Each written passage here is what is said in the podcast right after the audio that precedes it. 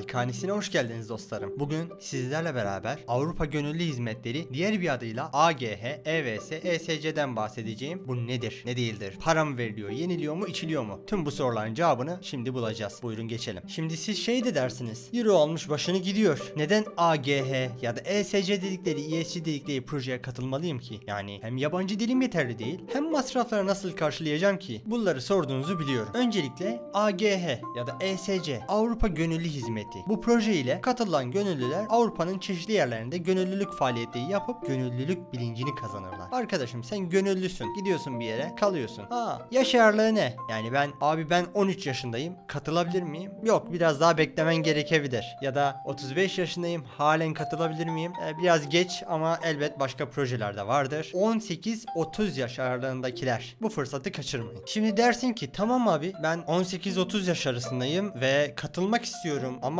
bunun için dil bilmem gerekmez mi yani? İngilizcesidir, Almancasıdır vesaire. Hani İngilizce bile bilmiyorum hiç dil bilgim yok. Yine de katılabiliyorsun güzel kardeşim. Çünkü adamın tek istediği şey senin gönülden bu projeye katılman. Hani Avrupa gönüllülük hani gönüllü. Dil şartı yok. Yaş aralığı belli 18-30 yaş arasındaysan. Aa diyebilirsin ki ya şimdi Avrupa'dan bahsediyorsun. Euro var. Hani Türk lirasının şu anki değeri belli. Hani ekonomik sıkıntılar çekiyorum veya çekmiyorum ama yine de para ödemek istemiyorum diyebilirsin evet. Çünkü gidiyorsun hem gönüllülük yapacaksın hem de para harcamak biraz şey geliyor. Güzel gelmiyor. Bunun için ulusal ajans var. Ulusal ajans. Sana gidiş dönüş biletin, vize masrafın, sağlık sigortan, gittiğin ülkede kalacağın yerin masrafı, gideceğin ülkede yiyeceğin yemeğin masrafı, ulaşım, gideceğin ülkede bir yerden bir yere gidiyorsun. Otobüsüdür, trenidir, şudur buydur. Hepsi ulusal ajans tarafından. E tabi bir de cep harçlığı var. Hani abi gittik, güzel, hoş. Hani cebimize de bir şeyler koymaz mısın? Şöyle bir takılalım. O da var. Onu da ulusal ajans karşılıyor. Onu bile düşünmüşler. Öyle bir proje. E tamam o zaman ben de o zaman Amerika'ya gitmek istiyorum. Kardeşim Amerika'na Avrupa Birliği üyeliği diyoruz. Avrupa Birliği projesi diyoruz. Yani sen de amma uçurdun. O zaman beni de cennete yollasınlar. Olur mu öyle şey? Ulusal ajans karşılıyor diye. E peki o zaman nerelere gidebilirim? Sana şöyle söyleyeyim. Avrupa Birliği ülkeleri say say bitmiyor biliyorsun. Almanya'sı, Fransa'sı, Hollanda, Finlandiya, İspanya, İsveç bitmiyor ve dahası. Avrupa Birliği üyesi olmayan 6 6 ülke bile var. İzlanda'sı, Norveç'i, Liechtenstein, Türkiye, İsviçre, Makedonya. Bunların hepsinde Avrupa Gönüllü Hizmetleri yani ESC yapabilirsin. Rahatlıkla başvurabiliyorsun. E tamam süpermiş o zaman. Ben de geleyim ama ne kadar kalıyoruz orada? Yani bir hafta, bir ay, bir yıl, iki yıl. Bunun projenin belli bir tarihi mi var? Yoksa projeden projeye değişiyor mu? Şimdi güzel dostum iki tane farklı dönem var. Biri kısa dönem, diğeri de uzun dönem. Kısa dönem 60 güne kadar olan, uzun dönem ise 60 günün üstü yani 2 ayın üzerinde 61 gün dahi olsa uzun dönem yapmış sayılıyorsun. Uzun dönem bir projeye gitmiş sayılıyorsun. Tabi şimdi neden ayırdıklarını da söyleyeyim. Kısa dönem bir projeye gittikten sonra bir kere daha uzun dönem projeye gitme hakkın var. Yani 2 aylık bir taneye gittin sonra 7 aylık bir taneye dahi gidebilirsin ya da 10 aylık. Lakin hmm, hmm, hmm, lakin uzun dönem bir projeye gittikten sonra kısa dönem bir proje yapamıyorsun.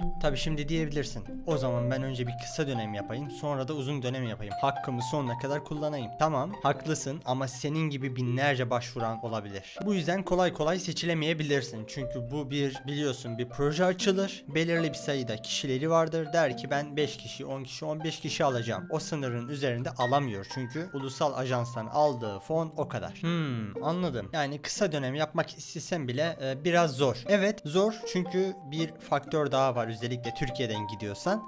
Sıkıntılardan bir tanesi vize. Vize durumu çok sıkıntı. Eğer ki kısa dönem yapacaksan vize hemen çıkmayabiliyor. Hatta şöyle şeyler bile duydum. Gidiyor, başvuruyor, uzun dönem başvurusu açıklanıyor, kazanıyor ve vize başvurusu yapıyor uzun dönem için ve vizeden red alıyor. Ya da çok geç bir şekilde onay aldığı için projeden bir ya da iki ayı gidebiliyor. Böyle durumlarla da karşılaşabiliyoruz. Hatta ender olarak görülse de bazen e, projedeki kabul ettikleri kişi vizeden olumlu sonuç alamadığı, alamadığı, alamadığı alamadıkları için bu yüzden projeye başkalarını seçmeleri bile gerekebiliyor. Evet o durumda da Türkiye'de yeşil pasaport denilen bir gerçek olduğu için yeşil pasaportlara öncelik tanınıyor. Genelde kısa e, dönem veya bir haftalık veya benzeri projelerde işte yeşil pasaportlar bir tık daha öne geçiyor. Daha hızlı bir şekilde vize aldıkları için hatta yanlış değilsem Schengen vizesinden dolayı direktmen gidebiliyorlar ya da e, vize işlemleri daha hızlı gerçekleşiyor diyebiliriz. Peki anladım kısa dönem biraz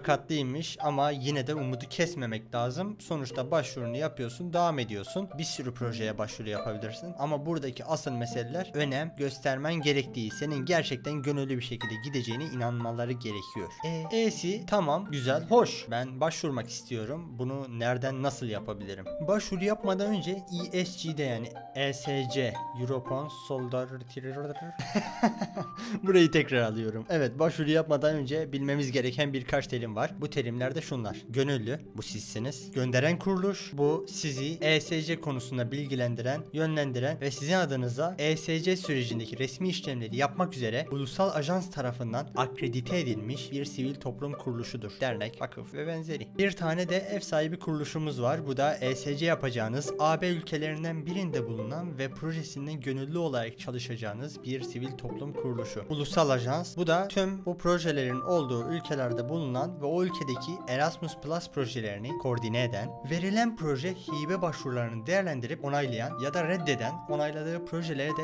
hibe veren kurumdur. Fon sağlayan kurumdur. Bu kurum canciğer. Hibe var. Hibeyi de anlatmama gerek yoktur diye düşünüyorum. Bir projenin hayata geçirilmesi için gereken mıngırlar. Programın ülkesi biliyorsunuz AB üyesi olmamasına karşı Erasmus Plus programına katılması onaylanmış ülkelerdir. Türkiye'sidir, İsviçre'sidir, Norveç, İzlanda, Bosna Hersek, Sırbistan var. Evet en önemlilerinden bir tanesi CV, motivasyon mektubu. Bu ikisi sizin gönderdiğiniz veriler, belgeler. Bugüne dek aldığın örgün, yaygın eğitim, yeteneğin, kişisel veriler. Biliyorsunuz CV. CV budur. Motivasyon mektubu da neden ESC'ye katılmak istediğini ayrıntılı olarak açıklayan kendinizi tanıtan bir yazıdır. Çünkü bu yazı geliyor proje sahibine. Adam bakıyor ben seni niye alayım seni görmemiş. Çok iyisindir, çok güzelsindir. Lakin projeye gönderdiğin motivasyon mektubu hiç kendini anlatamamışsın. Bu durumda adam seni seçmez veya kadın seni seçmez veya insan seni seçmez. Tamam güzel de abicim ESC bana neler kazandıracak? Yani neden ben ESC'ye gideyim ya? Ya kardeşim yani şöyle düşün. Bambaşka bir ülke, bambaşka bir kültür ve oraya gittiğin zaman böyle sokaktan geçen birisi değilsin. Sen özellikle uzun dönem 2 ile 12 ay arası kalıyorsan orayla bir bütünleşmiş bir bireysin. Yıllardır oradaymışsın gibi seni